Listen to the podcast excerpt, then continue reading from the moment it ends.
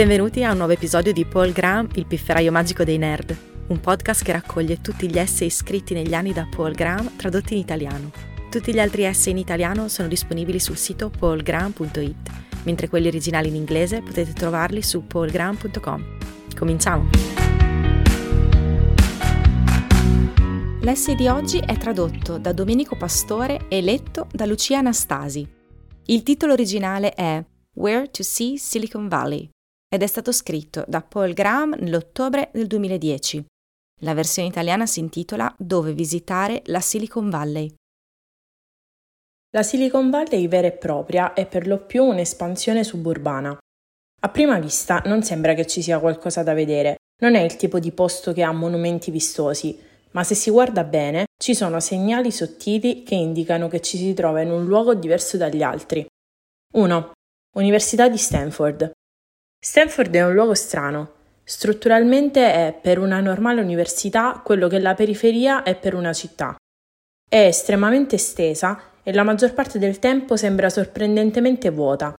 Ma notate il clima, probabilmente è perfetto, e notate le bellissime montagne a ovest, e anche se non si vede, la cosmopolita San Francisco è a 40 minuti a nord. Questa combinazione è il motivo per cui la Silicon Valley è cresciuta intorno a questa università e non ad altre. 2. University Abe, il viale dell'università.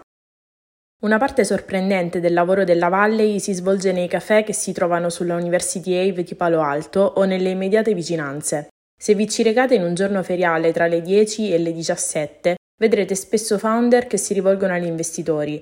Nel caso non si capisca, i founder sono quelli che si chinano in avanti con impazienza, mentre gli investitori sono quelli che si siedono con un'espressione leggermente sofferente. 3. L'ufficio fortunato. L'ufficio al 165 di University Ave è stato il primo di Google, poi è stato quello di PayPal, oggi è l'ufficio di WePay.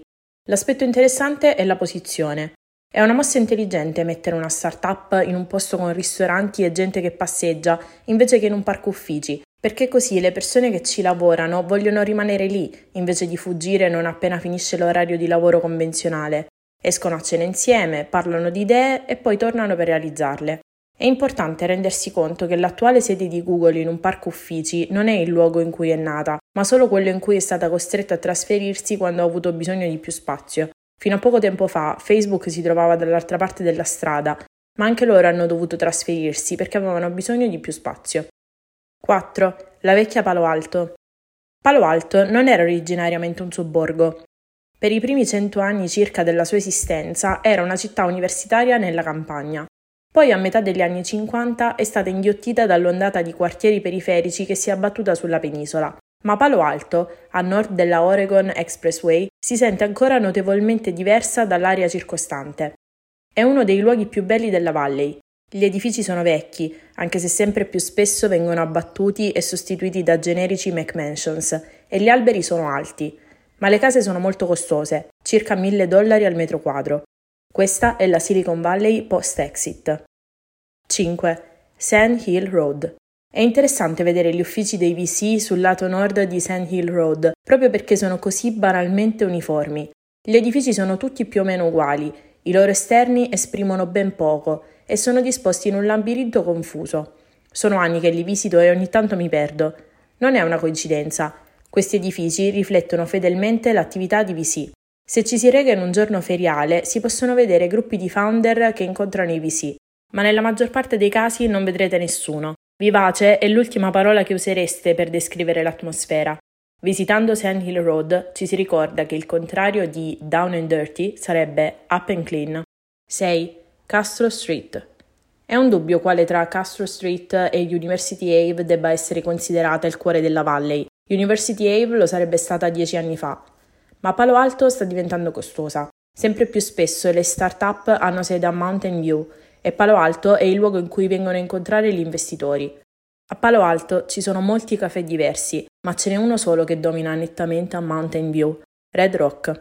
7. Google.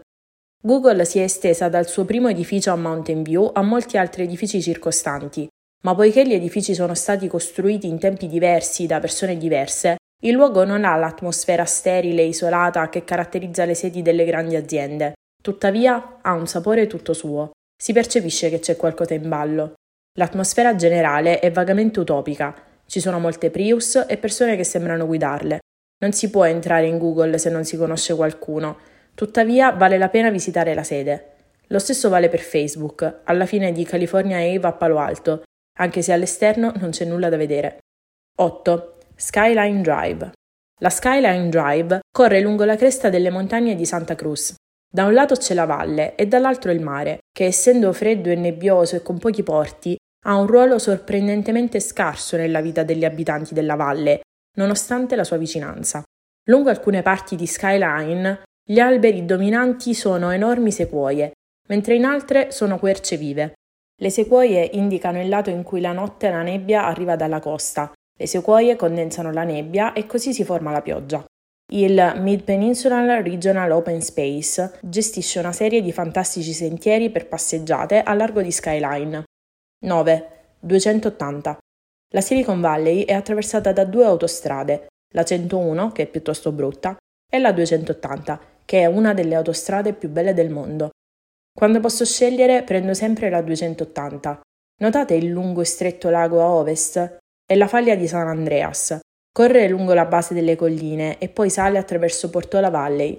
Uno dei sentieri che menzionavo prima corre proprio lungo la faglia. Una serie di quartieri ricchi si estende lungo le colline a ovest della 280. Woodside, Portola Valley, Los Altos Hills, Saratoga, Los Gatos. Lo Stanford Linear Accelerator Center, SLAC, Passa proprio sotto la 280, un po' più a sud di Sandy Road. A un paio di chilometri a sud si trova l'equivalente della Valley del cartello Welcome to Las Vegas, The Dish. Ho saltato il Computer History Museum perché questo è un elenco di luoghi da visitare nella Valley stessa, non di manufatti. Ho saltato anche San José. San José si definisce la capitale della Silicon Valley, ma quando la gente della Valley usa l'espressione la città, intende San Francisco. San José è una linea tratteggiata su una mappa. Grazie per aver ascoltato questa puntata di Paul Graham, il pifferaio magico dei nerd. Trovate tutti gli articoli di Paul Graham tradotti in italiano su paulgraham.it e gli originali in inglese su paulgraham.com. Alla prossima!